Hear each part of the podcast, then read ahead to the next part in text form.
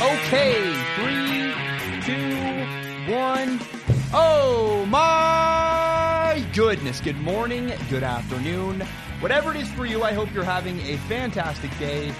My name is Zach Schomler. This is Strong Opinion Sports. Thank you so very much for tuning in. Today is Wednesday, October 31st, and uh, that marks that's, that's a significant date for a couple of reasons. First of all, it's Halloween, and uh, I hope you know I will never ever dress up for Halloween the rest of my life. I am 21. I'm done with that phase. I, I really hope to never do that.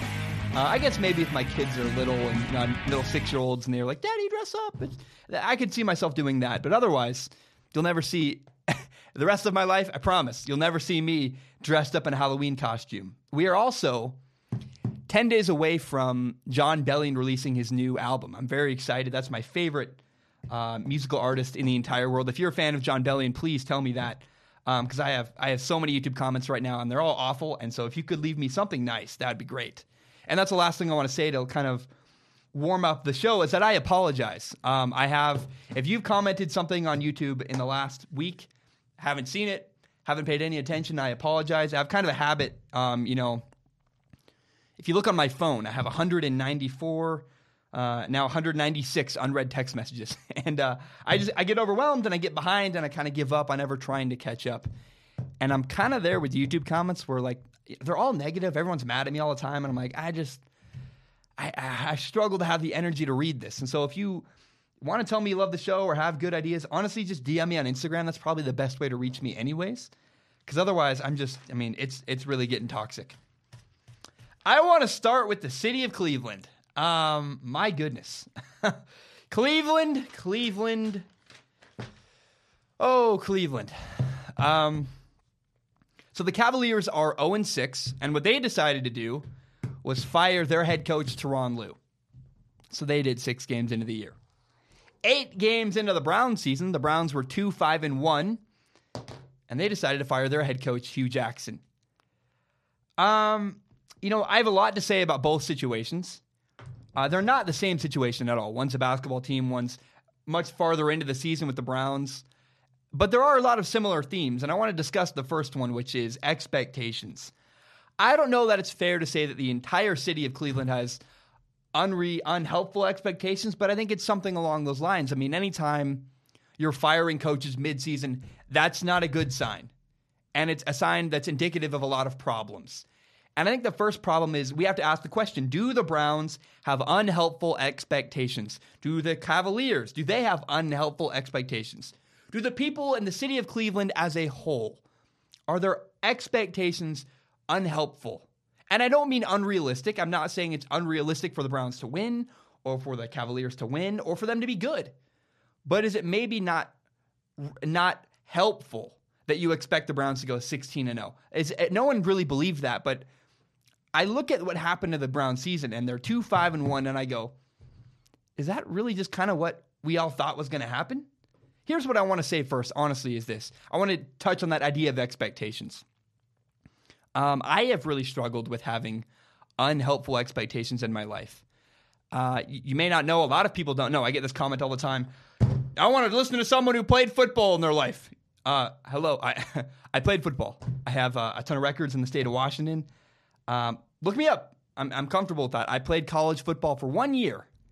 And uh, instead of going to a giant school and walking on or a medium sized school, um, I chose to go to a really small school, a school that said they wanted me because I wanted to play.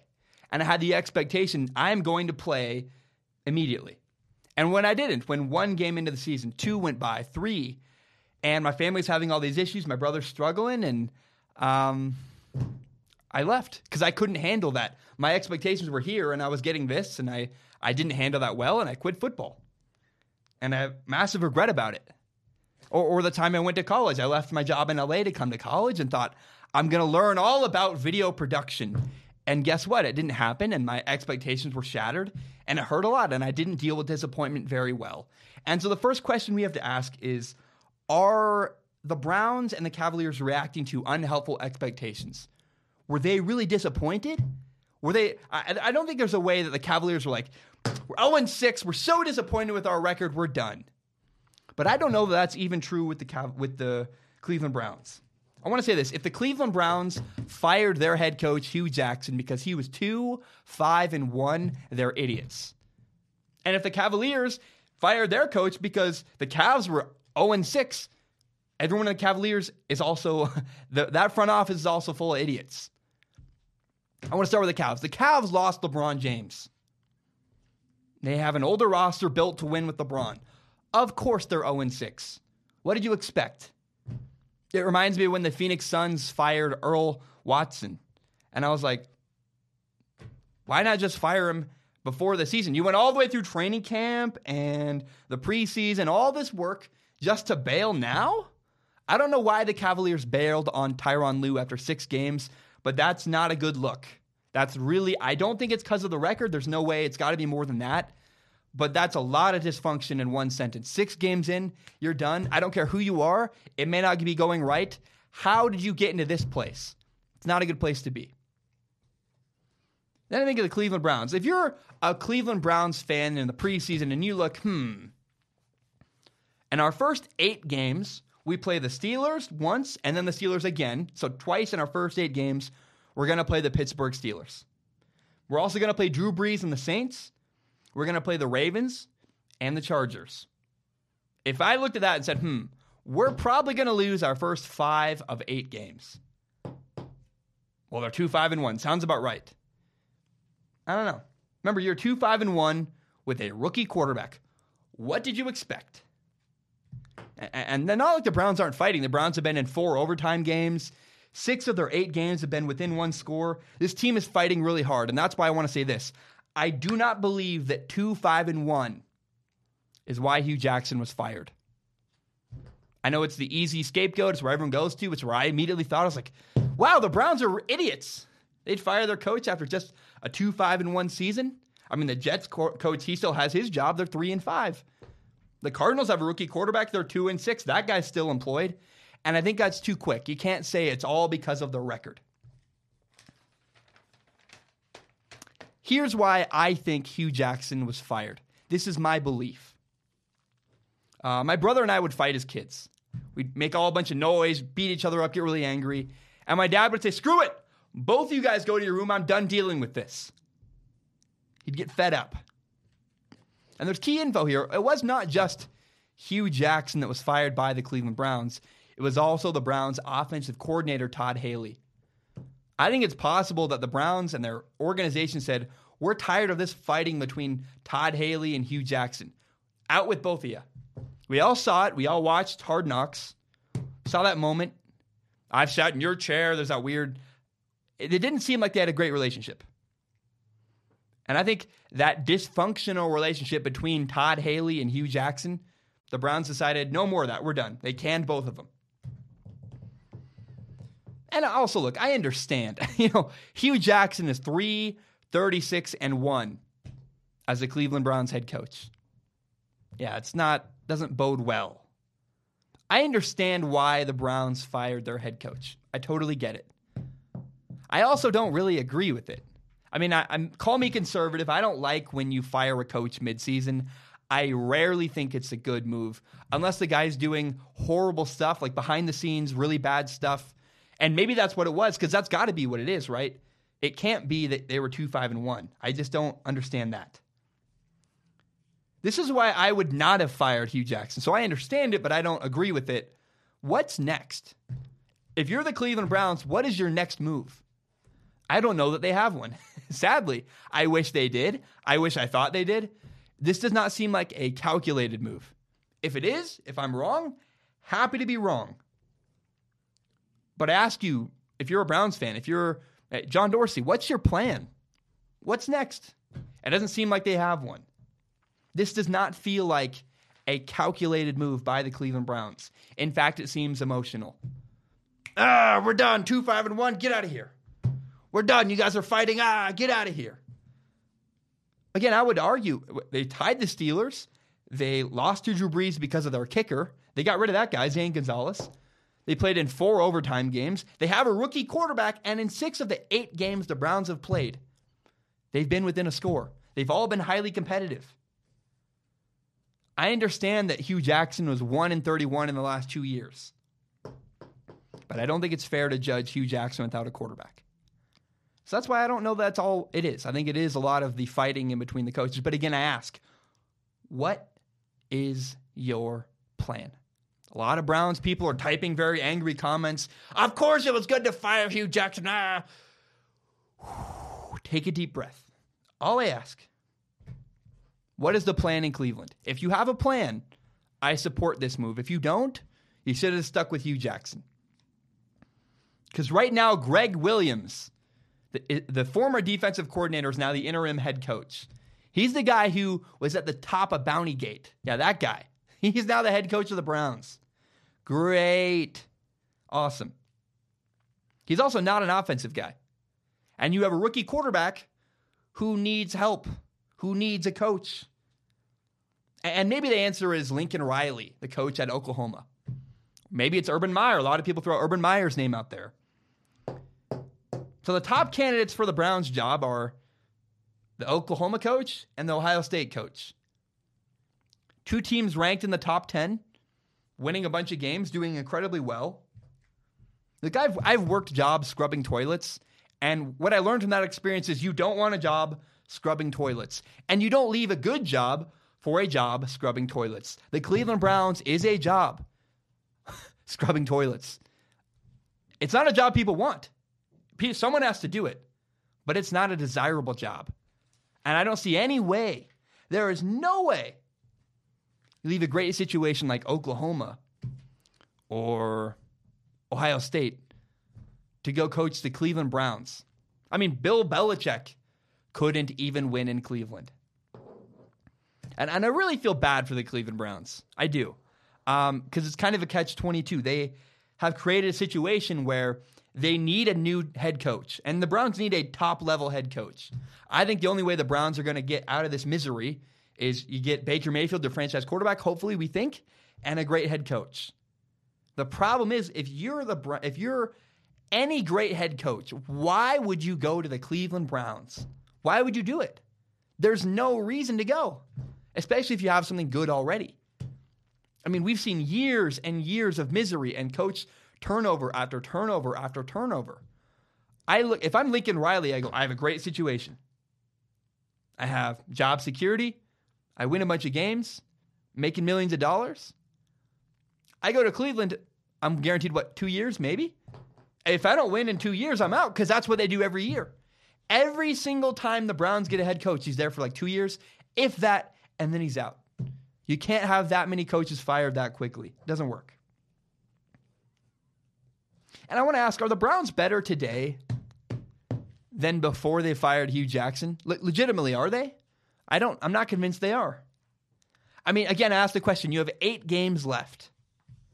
And my first question was who is going to facilitate and help develop Baker Mayfield? I found an answer to this question, and it's um, it's actually pretty exciting. There's a silver lining to all of this.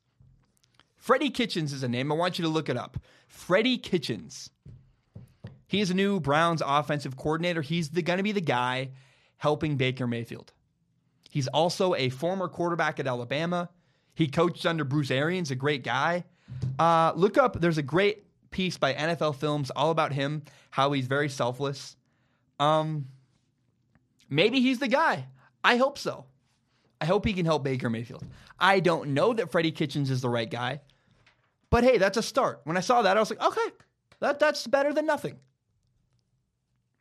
But call me conservative. I, I don't know that firing a head coach midseason really does all that good. I think the next eight games for the Browns are going to be incredibly stressful, tough, and I'd be I'd, I'd be surprised if they won a lot of games in the next. If they go on a crazy run, win seven of the next eight games, hey, I'm wrong. That's awesome. I don't think that's going to happen. And it seemed like they were building something with Hue Jackson, and they bailed on it a little too early. I don't know. I, I don't think Hue Jackson. Don't get me wrong. I do not believe Hue Jackson is the guy to turn around the Cleveland Browns. I thought he could have been maybe, but I think he's better one on one with helping. He's a better. He should be a quarterback coach. Is what he should be. He did a great job with Andy Dalton. I, I, he did worked. I can't remember the other quarterbacks he's worked with, but he does good as a quarterback coach, and I think that's where Hue Jackson's limitation lies. He's good in small groups and one on one conversations. I don't know that I want him running the whole herd. If the Browns want an elite head coach, here's the thing the Cleveland Browns must attract a top level elite head coach if they want to turn this whole thing around. And to do that, they're going to have to give their next coach a Jon Gruden style contract. I mean, people just assume, they just assume Lincoln Riley is dying to get out of college football. As if, yeah, of course Lincoln Riley wants to be in the NFL because everybody wants to move up, don't they? Don't they? Do they? I don't think so. I really don't. Why, again, I ask you this question why would you leave Oklahoma? You're winning a bunch of games, you're making millions of dollars, and you have job security. You know what you don't have in Cleveland? you you're not winning, and you don't have job security. You're going to make millions of dollars, but two years? He might leave Oklahoma for the Cowboys. That would make sense. It's a good job, legendary job. You know what's not a legendary job? The Cleveland Browns. And I know it makes sense that Baker Mayfield is there. Everyone goes, yeah, they want to work together. I just don't believe that's enough of a draw to pry Lincoln Riley out of Oklahoma. You know what is? You know what would be enough to get Lincoln Riley to Oklahoma? Here's $70 million guaranteed. And here's a seven year contract. And we're not going to mess with it. We're going to give you time. We'll be patient. Do your thing, Lincoln Riley. Go make it work. If they can get a head coach, give him a ton of money, and then leave it alone, that could actually work in Cleveland. That is what I would do if I was the Cleveland Browns. A seven year contract, $70 million, and if you fail, you're set for life. That's the only way to attract a great head coach like Lincoln Riley or Urban Meyer. But otherwise, I, am not leaving Oklahoma. It's, it's like you have a great kingdom. You have this wonderful kingdom, grows a lot of crops, people are happy. And then someone offers you, if you get rid of your kingdom, this wonderful thing you love, we'll give you a slightly bigger kingdom. Oh, but it's filled with swampland. It doesn't grow any crops. It's kind of miserable. Why would you do that? You have a good thing going. I don't think Lincoln Riley leaves a good thing unless you guarantee him job security and a lot of money.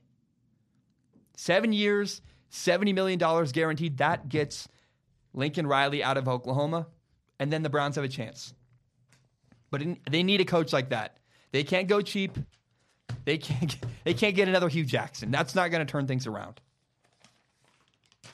I briefly want to mention. Go back to the Cavs. I want to very briefly go back to the Cleveland Cavaliers. We've been on Cleveland. Uh, they fired two head coaches within seven days. Oh man, I feel bad for everybody in Cleveland. I just. the Cavaliers' issue is their owner. I'll repeat that again. The Cleveland Cavaliers' issue is their owner, Dan Gilbert. They had LeBron, had LeBron James. Whether you think he's better than LeBron doesn't matter in this circumstance. In the last 10 years, LeBron James is the best basketball player. And Dan Gilbert, instead of embracing LeBron, doing everything he could to keep LeBron around, he fought with him. He argued with him. He wrote a letter shaming him. If I had a guy like LeBron, I'd do everything I possibly can to keep him happy and to give him what he wants. And towards the end, he did do that. I will credit Dan Gilbert. They brought in a lot of veterans, but I don't care. For years, they fought, battled. He had weird comments and threw him under the bus. If you have LeBron James, you never say anything negative about LeBron James if you're the owner. You give LeBron James what you want, and you let the guy go to work because that's LeBron James. I don't understand at all the way that Dan Gilbert has battled with LeBron over the years. It's never made sense to me. And until Dan Gilbert sells the Cleveland Cavaliers to a different ownership group, the Cavaliers are doomed. I'm sorry. I don't like saying that, but I don't care anymore what people think. That's what I believe. It's not going to work. You squandered LeBron. You give you fired Tyronn Lue after six games. I don't care who you are. That guy who won you a championship does not deserve that. It's just disrespectful. Fire him at the after the season or between seasons. Don't fire him after six games. That man doesn't deserve that. And that's a bad look. What was the point of that? What was the purpose of wasting everybody's time for all of the preseason, all of training camp, just to fire him six games in? Do you swim halfway across a lake and then say, screw it? We did all this work, but we're just going to turn around and go back? It's a waste of everybody's time. That's what Dan Gilbert did with firing Tyronn Lue. I, I, I don't understand it. I don't like Dan Gilbert. And, I, am I'm, I'm not objective. I'm, I'm angry. I don't care. I, I don't understand what Dan Gilbert is doing at all. And um, I think he is the issue for the Cleveland Cavaliers. Dan Gilbert, the Cavaliers owner, that is the issue for the Cavs. Yes, they suck. Yes, they're built for LeBron. Of course, they're not going to win games this year. But the fact that he couldn't recognize that, hello, what did you expect? I don't know, man. I don't get it. And I hope Tyronn Lue coaches again someday in the NBA because I, I, like him as a person. He's not the best coach, but I, I like him. Seems like a nice man. I don't think he deserved to be fired after just six games. Again, the Cavaliers' issue is their owner, Dan Gilbert. Uh, we have a great show today. A lot of stuff. How far? We're 22 minutes in already. Oh my goodness. Um, we have a lot, a lot, a lot of stuff to talk about. Uh, we're going to talk about Jameis Winston. We're going to talk about the Minnesota Vikings. We're going to talk about all the Packers trades and all their moves. And are the Packers still a playoff team? We'll talk about the Redskins. A lot of stuff. Remember, you can subscribe to Strong Opinion Sports on iTunes, on SoundCloud, and on YouTube. You can find the full entire hour long podcast on YouTube, as well as my best, most interesting clips. My name is Zach Schaumler. I'm actually going to take a short break. I've never done that, um, where I, I, go for the whole opening rant and then just take a break. Was a long one. So I'm going to take a short break. I will be right back. All right, we are back. Um, I did go home this weekend. It was amazing. A lot of people have been asking me about that. Um, I, that's why I didn't do a show Monday, actually. I just drove from you know, I left my hometown of Portland, Oregon at 10:30 p.m. on uh, on Sunday night. Didn't get home until I parked my car at 7 a.m. in Pullman, Washington. It's only a five and a half hour drive, but I slept a little bit without showering, without sleeping at all. I went straight to class. Got out of class at 11 on Monday. Went straight to bed. I, I just couldn't do a show on Monday. It was near. It was literally just an impossible task. So uh, we've kind of backed up. We got a lot of stuff I want to talk about today. It is Wednesday. I want to start with the Tampa Bay Buccaneers and their quarterback, Jameis Winston. So on Sunday against the Bengals, Jameis Winston, the Buccaneers quarterback, was 18 for 35, had one touchdown and a horrendous four interceptions. After the fourth interception, the coach Dirk Koetter said enough. He cut, he benched Jameis Winston, put in Ryan Fitzpatrick, and uh, Ryan Fitzpatrick actually almost led the Buccaneers back to a victory. Uh, he was 11 for 15, had two touchdowns, and the Buccaneers lost 34 to 37. So if you remember, Ryan Fitzpatrick started the first couple games for the Tampa Bay Buccaneers because of Jameis Winston's suspension. He actually played really well. And then eventually the Bucks decided we're going to go back to Jameis Winston. And I supported that. I did. Because the thing is, you got to figure out is Jameis Winston our franchise quarterback or not? You have to figure it out. Seems like we found the answer pretty quickly. Uh, Jameis Winston already got benched. I mean, I don't know what to say about that. That's he's not playing well. He's playing like awful dog crap. Um, he's got good weapons around him, and I'm going to read you the stats. They're horrendous. In 2018, Jameis Winston has only played in four games. He has six touchdowns, 10 interceptions, and four fumbles.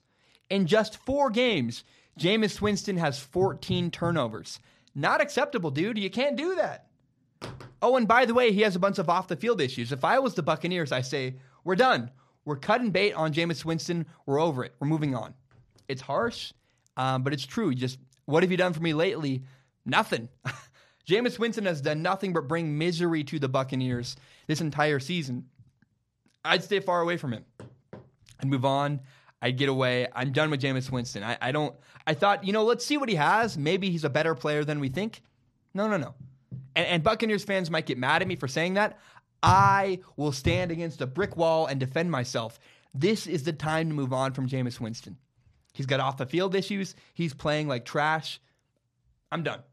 I'm done. I'm more done with Jameis Winston than Blake Bortles. I, I don't like he's a, at least Blake Bortles behaves off the field. I, I am no longer a um, I'm done with Jameis Winston completely. I said I said let's give him a chance. Let's see what he has.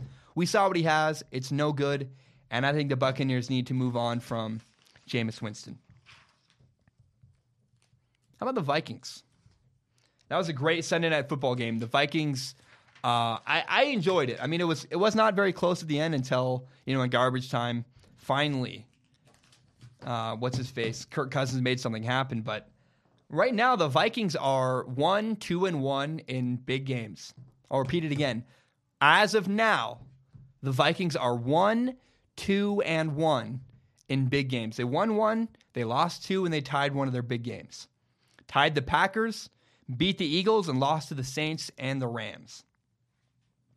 And there are four more big games coming up ahead for the Minnesota Vikings. Play the Bears week 11, the Packers in week 12. Right after that, in week 13, they play the Patriots.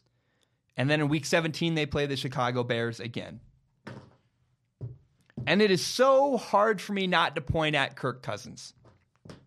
Kirk with a K. They paid him a ton of money, and the expectation in Minnesota was we're going to pay Kirk Cousins a lot of money. It's going to be an upgrade over Case Keenum, and we can win a lot more of these close games that we could not win last year. I mean, it's I don't know. I don't know what to make of it because you look at Kirk Cousins, his stats are really great. I mean, in, on Sunday alone, he was 31 for 41 passing, 359 yards, a bunch of yards, two touchdowns, had an interception. So did Drew Brees. I'll give him one. But he puts up a lot of stats, mostly in garbage time. I mean, this game was not close at the end. At one point, it was I think 30 to was it 30 to 13? Was that the score? I don't know. And it's this game kind of reminds me of it's similar to the Packers game where it's not all Kirk Cousins' fault. In the Packers game, they had a chance, their kicker blew it, and uh, they tied. And I remember that that fumble by Adam Thielen as they were driving really cost the Vikings a lot. And the Vikings are missing a running game. Like I don't know. there are factors going on in the Viking season, the reason why they're losing some of these close games that are not all Kirk Cousins' fault. But I got to point out, they look, they've had they have 8 big games this year. Four down, four to go. So far, they're one, two, and one. They got to have a winning record in these big games to justify all that money they gave to Kirk Cousins.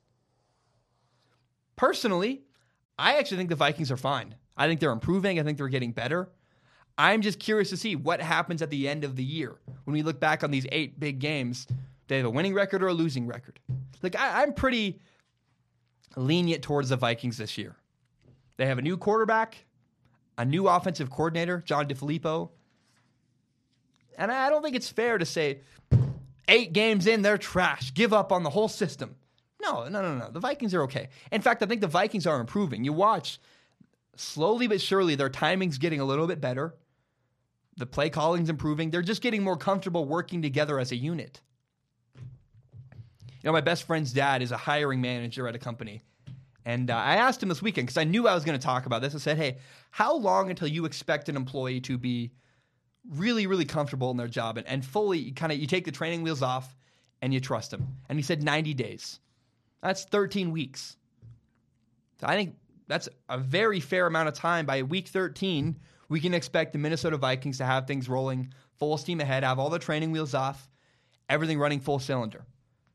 And again, I, I, repeat, the Vikings are improving, but I think we're being a little bit harsh. A lot of people are saying, oh, the Vikings suck. They can't win these big games. They lost to Drew Brees, tied Aaron Rodgers. Ah, ah, ah. I do think it matters. Like they have to have a winning record in the end of these eight games. There are eight big games this year. But until week 13, I don't think it's fair to judge the Vikings in these big scenarios because they're learning, they're mastering their craft, and they're trying to get everything running full cylinder until they're fully comfortable I'm not comfortable saying the Vikings are trash and not any good. And again, in fact, I repeat, I believe the Vikings are slowly but surely making a lot of improvements. We'll judge them next year. Next year is going to be even better for the Vikings. Have a full year with Kirk Cousins, a full year with John DeFilippo. Then I'm comfortable bringing down the hammer if they don't deliver. But until then, I'm not going to be so harsh on the Vikings because they're still learning how to work together. They're within that 90 day period you give everybody anytime they go to any job. You give them a 90 day evaluation period to figure it out. Then you can go and go, hmm, if they haven't figured it out by now, let's can them. Very simple. The Vikings are still in that 90 day evaluation period. Let's shift from the Minnesota Vikings over to the Green Bay Packers. We'll stay in the NFC North. The Packers traded away Ty Montgomery. They traded him to the Baltimore Ravens for a 2020 seventh round pick. And in case you didn't pick up on that, that's basically nothing. they said, you know what? Instead of cutting Ty Montgomery, we'll give him to you for pennies. And I really like this trade. I think both sides win in this trade. Ty Montgomery was no longer any value. He did not bring any more value to the Green Bay Packers. And the Ravens, on the other hand, maybe they can use him. They might be able to find a good use for Ty Montgomery. I want to describe what I saw on Sunday in the Rams and Packers game. I was so excited. It was a great game. I recorded it actually, I watched it twice. At the end of the game, Ty Montgomery disobeyed his coaching. Two minutes left. The Packers are receiving a kickoff. They're down 27 to 29. All they have to do is get Aaron Rodgers the ball, and he'll probably go down and score the game winning field goal or touchdown. And instead of taking a knee on the kickoff, Ty Montgomery runs the ball out of the end zone, gets hit, fumbles. Everybody knows this story. I'm just recapping in case you live under a rock. And the Packers coaches told him, Take a knee. Do not run that ball out of the end zone. He didn't listen. He was mad because he got taken out on the previous drive. He's kind of trying to get payback, doing his own thing. And that's why I say the Packers have no use for Ty Montgomery. He's stupid. He rebelled. He divides the locker room. Get rid of him. Not to mention, look, Ty Montgomery is the fourth leading rusher on the Green Bay Packers. He has fewer yards than Aaron Rodgers does. It's like 103 to 116, something like that all this locker room turmoil that Ty Montgomery created, he cost his team a game, so they got rid of him, and I support that. Ty Montgomery was no longer any use for the Green Bay Packers. Maybe the Ravens can find some kind of use for him. They're low on skill players. It can't hurt the Ravens to have Ty Montgomery.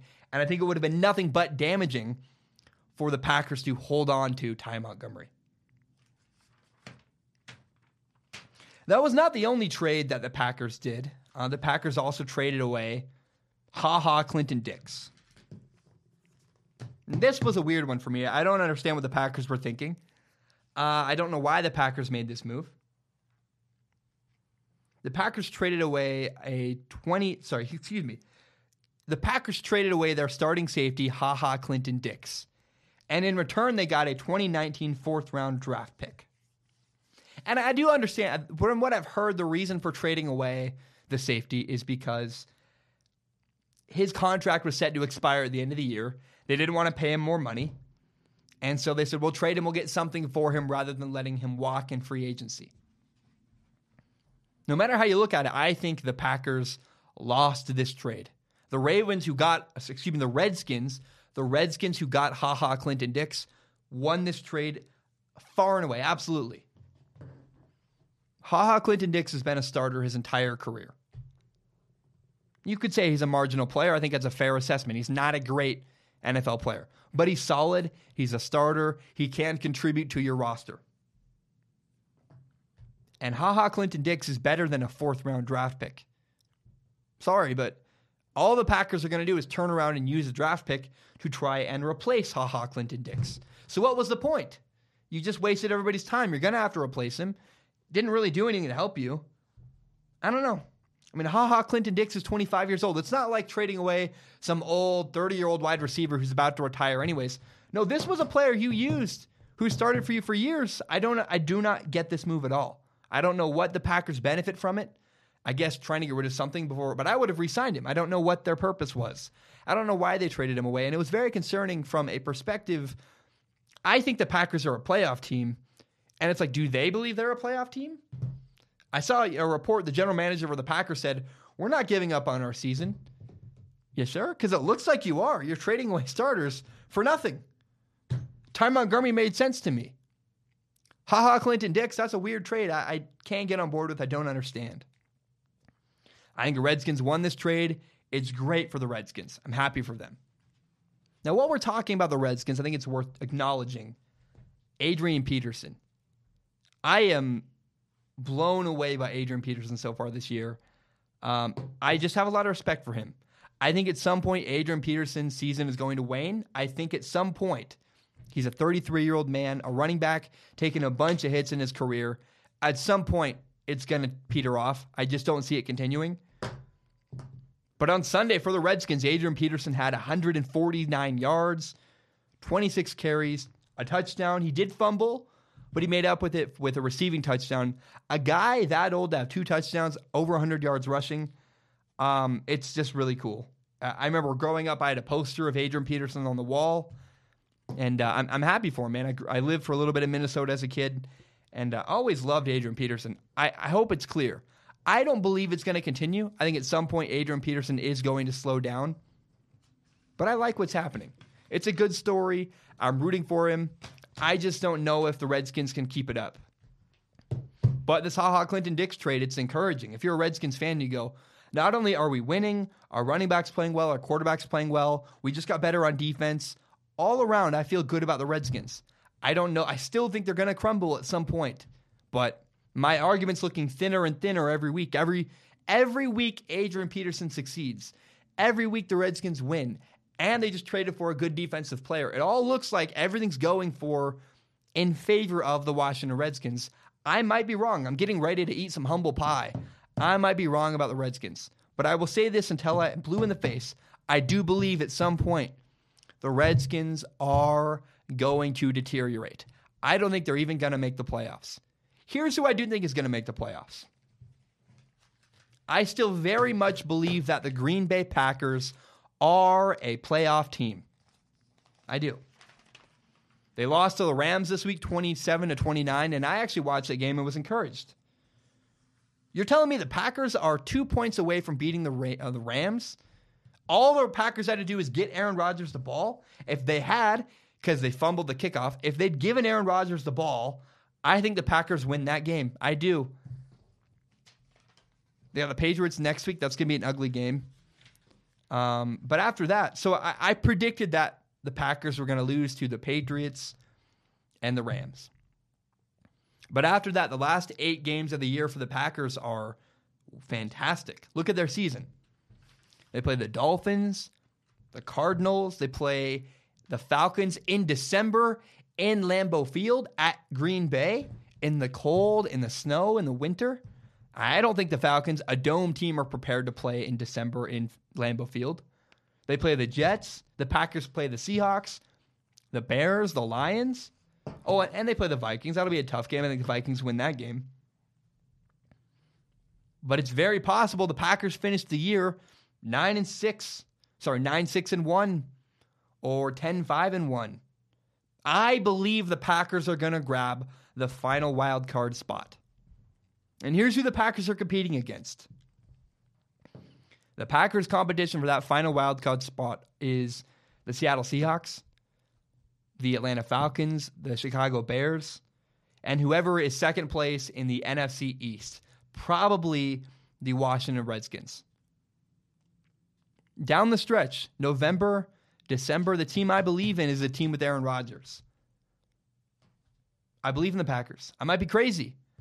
But I've said, look, Patriots next week, it's going to be a tough game. I expected them to lose to the Rams. But after that, the final eight games of the year for the Packers, they could win seven of the last eight games. Packers are sitting pretty. They're really, really legitimately okay. They're ninth in passing in the NFL. They're 25th in rushing, 12th in total offense. That's good. Here's the numbers I want to talk about, though. They have the seventh best defense in the NFL from yards allowed.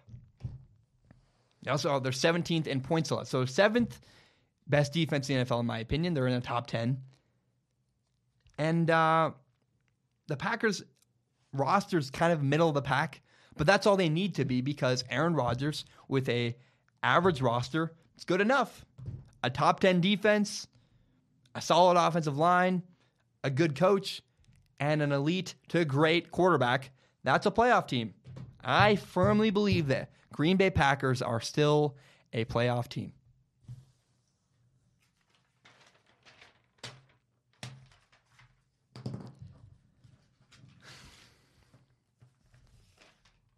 I uh in the preseason, I was really concerned about the Rams. Don't repeat that again. In the preseason, I was really, really concerned about the LA Rams. They made a move for Marcus Peters. They made a move for Ndamukong Suh. They acquired Aqib Talib. And all my concern was stupid. I was like, you know, my, my fear was all the personalities in that locker room is going to be a huge issue. No, no, no. I was dead wrong. Right now, the Rams are 8 0. They've passed every single test that has gone their way. Oh, and by the way, the Rams, the 8 0 team, the best team in the NFL, they just got better. as scary as that sounds, they just traded for Dante Fowler, the Jaguars defensive end. In 2015, Dante Fowler was a number three overall pick. And uh, the Rams gave up a 2019 third round pick and a 2020 fifth round pick to get him. The reason why the Jaguars gave up Dante Fowler was because of his off the field issues. And I'm not concerned. I'm not at all worried about the off the field issues that Dante Fowler has. Here, my perspective is this look, he's 24 years old. You're going to team him up with Ndamukong and Aaron Donald, which means he's going to be incredibly productive. He's only got two sacks this year. I think it's going to get much better. This is a great move for the Rams because not only does football work out, Aaron Donald leads the NFL in sacks. You team him up with a capable defensive end. Oh, and Ndamukong Suh, they're fine. Dante Fowler's not the best defensive end in the NFL, not by a long shot, but he's better than what they had. He's an improvement, and that's really scary. The Rams just got better. Oh, oh no. And, and I have friends that play defensive end for the Rams. My buddy Samson Ebukam, great guy. Dante Fowler, that's awesome. That that room just got more competitive. A lot of stuff's going on. I think this matters. This is a big deal. And the reason why I'm not worried about Dante Fowler's personality, like because you you keep adding more and more personalities, eventually they're going to tip over the edge and there's going to be a problem. You would think, right? This locker room can only handle five bad personalities. You add a sixth, boom, implosion. No, no, no. I'm not worried at all. There's a great locker room in place in LA. We saw a moment at the end of the Packers game I was so impressed with. Up 29 to 27, 54 seconds left. Todd Gurley was running towards the end zone, had a free shot at the end zone, and instead went down to the ground and, and fell inbounds, downing the ball and uh, gave up a touchdown. Todd Gurley gave up an opportunity to make his personal stats better because he wanted to win the game and run out the clock. Said he doesn't care about Vegas, doesn't care about all these fantasy teams. I don't, fantasy points is so stupid. I don't care. And I, I love this quote tremendously. The reason why the Rams locker room, uh, not this quote, this move, the reason why the Rams locker room is so great is because you have people like Todd Gurley leading the way. Todd Gurley's a shining example that the personalities in the Rams locker room have not at all had an issue. When you have guys like that to set the tone, you have a great culture in place in that Rams locker room. Okay, before we take another short break, um, I want to talk about two big trades that went on in the NFL, two big receiver trades. Uh, I don't know they're, they're big. Big is not the right word. Two meaningful receiver trades in the NFL. So just recently, the the Eagles just traded for Lions wide receiver Golden Tate.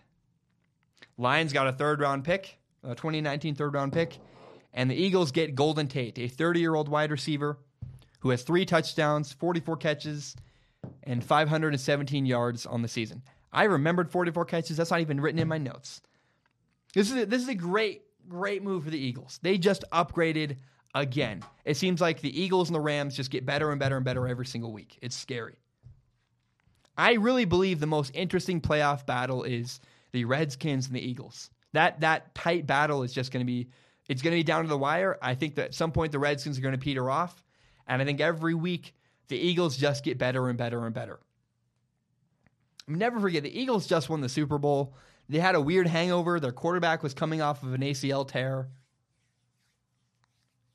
I don't know. I think this trade for Golden Tate is a very meaningful trade for the Philadelphia Eagles.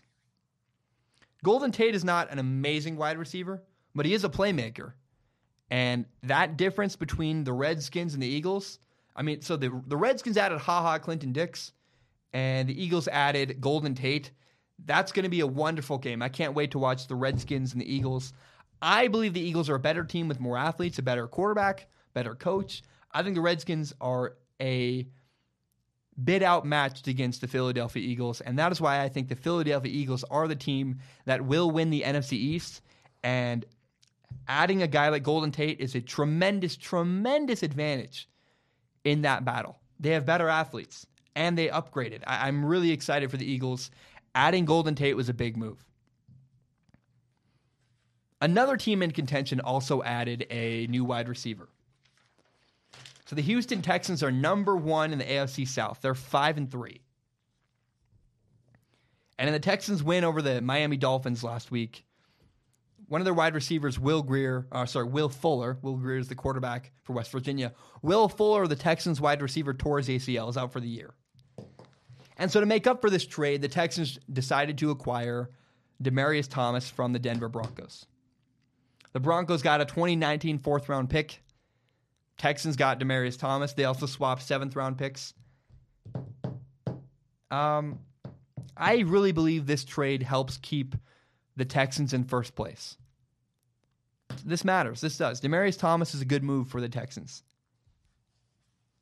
And, and I think it's interesting that Texans play the Broncos on Sunday. I don't know what's going to happen, um, but I really think. That, I, I want to want you to imagine this: if you're Demaryius Thomas, you live in Denver, you fly to Houston for like four days to work out, play for your new team, then you fly back to Denver to play a game in Denver against your old team. It's such a weird move. Um, for for Demaryius Thomas, it's a weird like five couple days. But ultimately for the Texans, this is a great move. It's really really good for them because they needed a wide receiver. He helps them tremendously, and I think this is the ultimate thing that will get the Texans over the hump. This is why I'm picking the Texans to win the AFC South. I like the Colts. I think the Colts are going to have a, a great resurgence this year. I don't think it's going to be enough, but I'm not I'm not going with the Jaguars. I'm not going with Marcus Mariota and the Titans. The Texans are going to win the AFC South in part because they acquired a new wide receiver, Demaryius Thomas from the Denver Broncos. All right, we have so up ahead. We're going to talk about the World Series. I'm going to talk about Kyle Lauletta, the Giants quarterback.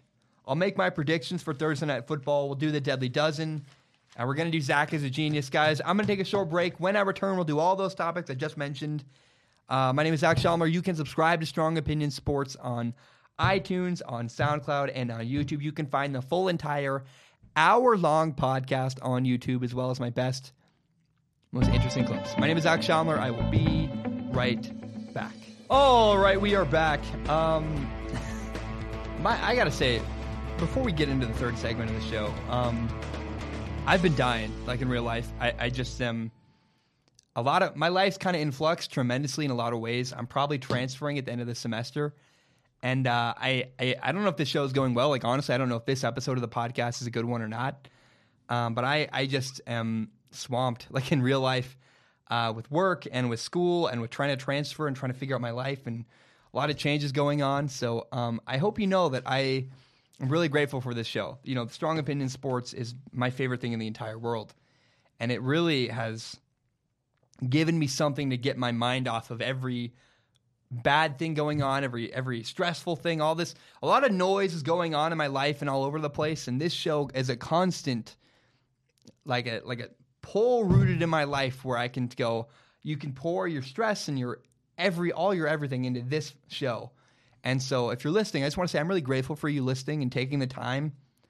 Um, it does mean a tremendous amount to me. I just got off the phone. It was a uh, it, it's a I'm, I'm just I got a lot going on, and I'm really grateful that you guys still listen and still engage with me and still uh, still care. It means the world to me. I want to talk about the World Series. I'll be very honest. The World Series disappointed me. Um, the Red Sox won the series in five games. It was a you know four to one series, and it just didn't feel very competitive. It just it felt like the Red Sox victory was always inevitable. Didn't like it. I mean, the Dodgers were sloppy. The Red Sox were elite. They played great. They were incredible.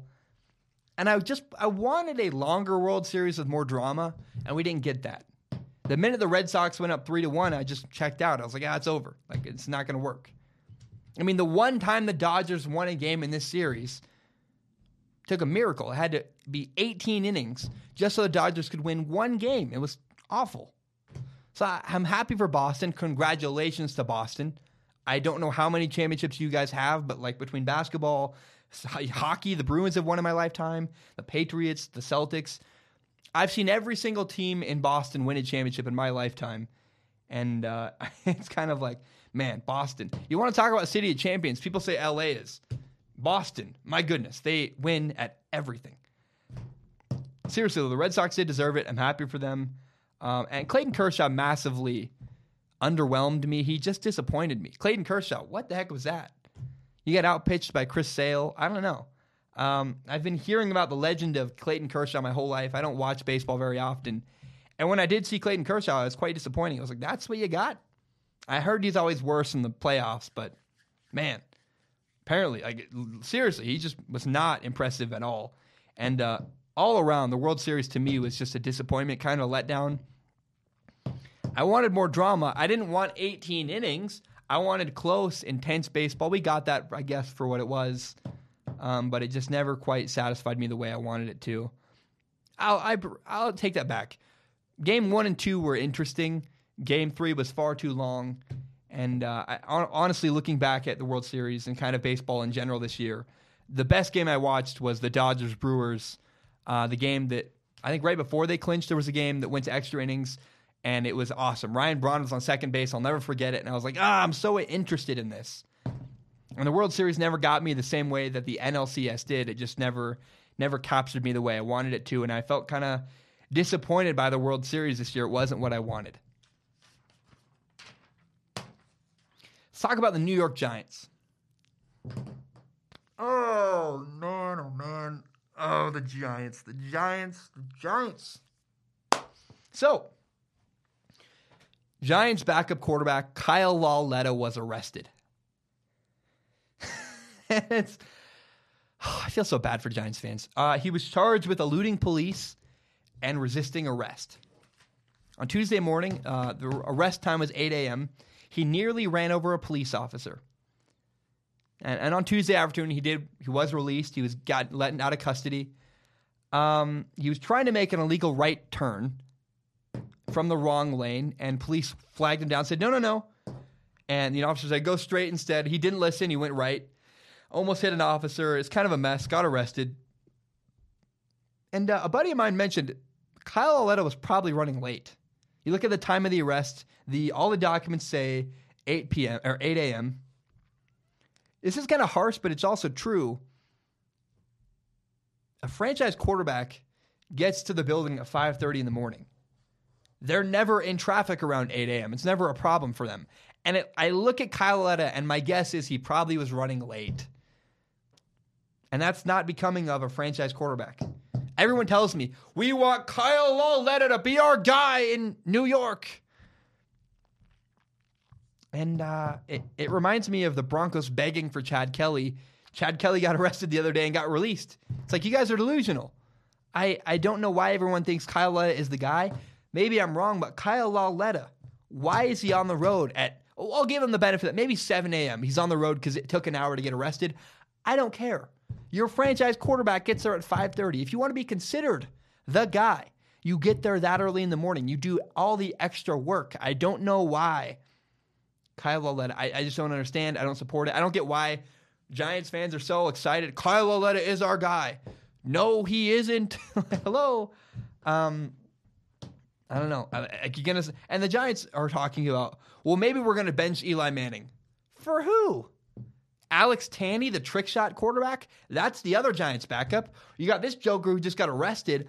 I don't know what you're going to do. I don't know. I don't know what the Giants are going to do at quarterback. I don't think anybody on their roster is the answer to be the Giants franchise quarterback.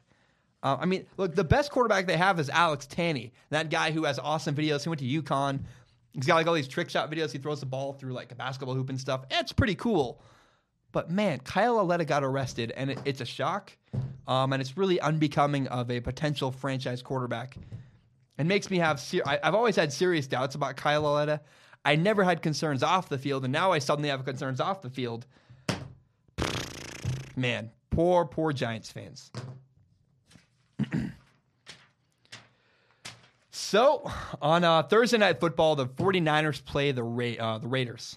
I'll repeat that again. On Thursday night, I- I'm a mess today. I'm doing the best I can. uh, on Thursday Night Football, the 49ers play the Raiders. And, uh, you know, it's a very interesting game because both teams have terrible records. The Raiders are 1 and 6, the 49ers are 1 and 7. I think the 49ers have a better roster, but the Raiders have a better quarterback in part because, you know, Jimmy Garoppolo, the 49ers quarterback got hurt. Then the 49ers backup quarterback, CJ Beathard got hurt, and the 49ers might be starting their third string quarterback Nick Mullens. Uh, that's it's just not good. I don't know.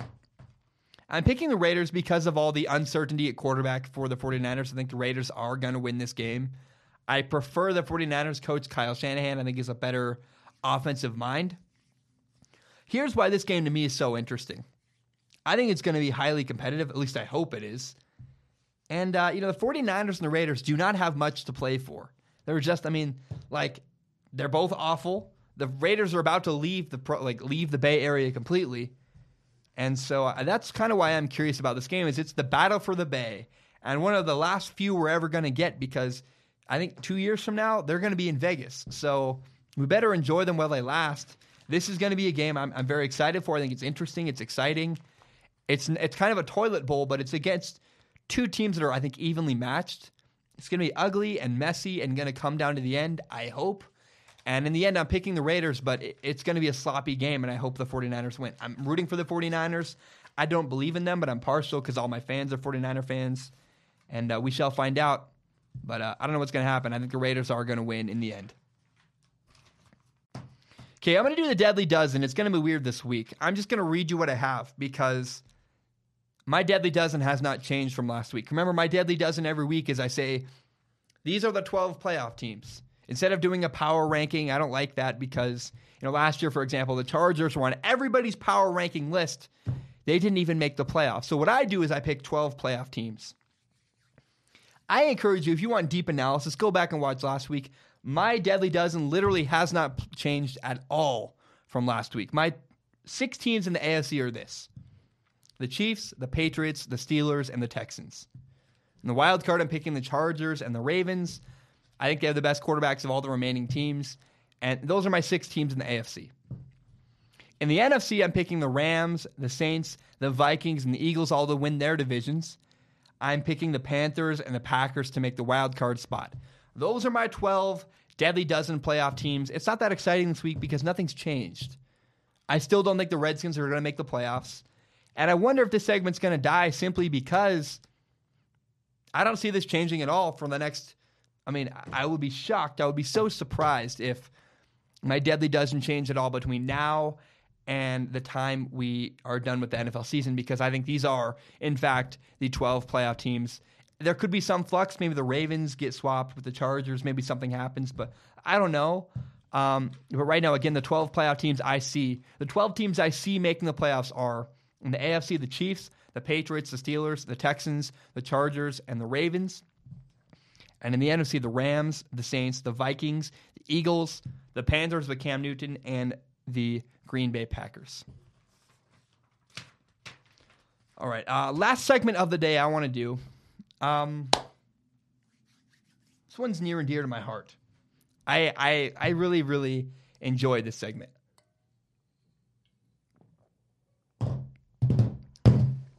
This is Zach is a genius. Uh, it's very self-deprecating. I'm obviously making fun of myself. What I do is I I take a big swing, and sometimes I completely miss. Sometimes I hit home runs. And so I have three things, four things, excuse me, I want to talk about that I completely have missed on recently. And three things that I've I've nailed I want to talk about. So we'll start with the things I missed. The first thing I missed was the Rams locker room. Before the season started, one of my concerns about the Rams was that their locker room was not very stable. They had a lot of personalities. Marcus Peters, Aqib Talib, and Ndamukong Suh. And I was like, this this team, I don't know. My one concern about the, the Rams was can they keep it together with all the personalities in their locker room? We saw a moment last week against the Packers. Todd Gurley, 54 seconds left, has a clear shot to the end zone. Decided, you know what? I'm going to go down, inbounds, run out the clock. We're going to win this ball game. What that showed me was the leader of the Rams is completely unselfish. And when you have a leader like Todd Gurley, and it doesn't help to have Jared Goff, I think he's another great leader. Those guys at the head of the Rams locker room set the tone, and that is why the Rams locker room has completely worked and why I was completely, I completely missed on the Rams' personalities. I thought maybe that's an issue. Nope, not at all.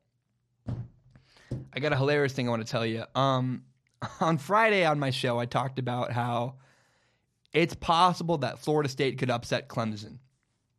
So there's a chance Clemson loses. You know, it's Florida State's got a bunch of good athletes. We're in Tallahassee, Florida. Clemson has a freshman quarterback. No, no, no, no. I was so, so off. I completely missed on this one. Clemson beat Florida State 59 to 10. There's a guy in the stands literally just reading a book because he's so bored by the game. It's hilarious. And uh, that freshman quarterback, Trevor Lawrence for Clemson, had four touchdowns. I completely missed. There was not a chance that Clemson was going to be upset by Florida State on Saturday. My third thing I want to talk about that I completely missed on earlier this year is I made a video called Jim Harbaugh Will Be Fired. And the premise of this video was that Ohio State's coach Urban Meyer wins 90% of his games. And I said, no matter what Jim Harbaugh does, he'll never be able to live up to Urban Meyer. And at some point, Michigan's going to get tired of that and fire him. Jim Harbaugh can't win 10 games a year and never win a, a Big Ten championship. That's not enough. Well, right now, Ohio State and Michigan are both 7 and 1. And on November 24th, they play each other at Ohio State. This is an opportunity for me to have missed this. If John Harbaugh, Jim, Jim Harbaugh, if Jim Harbaugh can beat Urban Meyer on November 24th in Ohio State and then go on to win the Big Ten championship, he's in no danger of being fired because he once and for all will have bested Urban Meyer. It matters. Urban Meyer versus Jim Harbaugh, that's a real rivalry that people in Michigan care about because you have to beat Ohio State. This there's a chance this year that Michigan does, and my video about you know, John Har- Jim Harbaugh's going to be fired could be completely, completely wrong. My fourth thing I want to talk about is the idea. I made a video called uh, "The Browns' Unhelpful Expectations," and I was talking about how the coaches. It's literally it's hilarious to me. In this video, I talked about how the Browns coaches were fighting, and I said it doesn't matter at all. I said that the Browns' expectations are going to cost them. I Said early in the year they're going to be underachieving, two, five, and one maybe, and that's why the Browns are going to fire Hue Jackson. However, in the end, I have an opposite view. In fact, I was completely off. I think that the fighting between Todd Haley and Hue Jackson, that bickering among the leadership, that is why Hue Jackson was fired. And I think I missed on the Browns early this year when I made that prediction. How about things I nailed? There are things, a lot of things I nailed this week. Uh, Pick Six was a great segment last Friday. I went five and one. The Chiefs beat the Broncos. I called that. Steelers beat the Browns. I called that. I said the Panthers would beat the Ravens. Saints beating the Vikings. Eagles beating the Jaguars. I got five out of my six picks completely correct. The only one I missed was the Jets did lose to the Bears in Chicago, and I was surprised by that because they had the Bears had no Khalil Mack, and Mitch Trubisky played well, I guess. But the difference for the Jets and the Bears, the reason why the Jets lost to the Bears was the Jets simply couldn't run the ball. And that, that doesn't matter. You got to have a good quarterback. To help your quarterback, you got to be able to run the ball. The other thing I nailed last week was, and really all year, I've said, be patient with Andrew Luck. Well, I'm seeing still a lot of stories now. Andrew Luck is becoming elite again. I'm seeing the word elite thrown around, a lot of reports, a lot of yada yada. Andrew Luck looks fantastic. I said all preseason, give Andrew Luck until November before you judge him. Nailed it. I was right. Told you guys. He really has developed. He's getting better. His arm looks better. I just said you got to give him time to get back to his old self. It's literally it's November 1st in four hours from now, and uh, I I nailed it. I told you guys, give Andrew Luck time. Giving him time. It's November now, and again in four or five hours, and uh, he looks elite again. Last thing I nailed last week, I got two really great predictions on college football upsets. I said that unranked Northwestern might beat Wisconsin. They did. Uh, number 20, Wisconsin lost because they had a backup quarterback. And really, Wisconsin struggled throwing the ball all year. It's it's really, really ugly. They had a game where, against Michigan, I think their quarterback was three for 26, some ridiculous, terrible number. And uh, Wisconsin lost to an unranked Northwestern team 31 to 17. The other game I predicted was I predicted Syracuse would beat number 22 NC State. Nailed it. I was right. Uh, the Syracuse beat NC State 51 to 41. And uh, Syracuse quarterback Ryan Dungey, he's a stud. He's from my hometown. He is not an NFL quarterback, but he is so much better than people give him credit for. He had three passing touchdowns, also had a rushing touchdown. I don't know how you go from Lake Oswego, Oregon, all the way to Syracuse, New York, but he did. And uh, he's really, really made it happen. I'm happy for uh, Eric Dungey. I'm happy for Syracuse. They upset NC State. And uh, all in all, guys, that has been Zach is a genius. I appreciate it. And uh, thanks for listening to my show. Remember, you can subscribe to Strong Opinion Sports on iTunes, on SoundCloud, and on YouTube. You can find the full entire hour long podcast on YouTube as well as my best, most interesting clips. My name is Zach Schaumler. Thank you so much. Have a great day. Ba dum bum. Bam. We are done.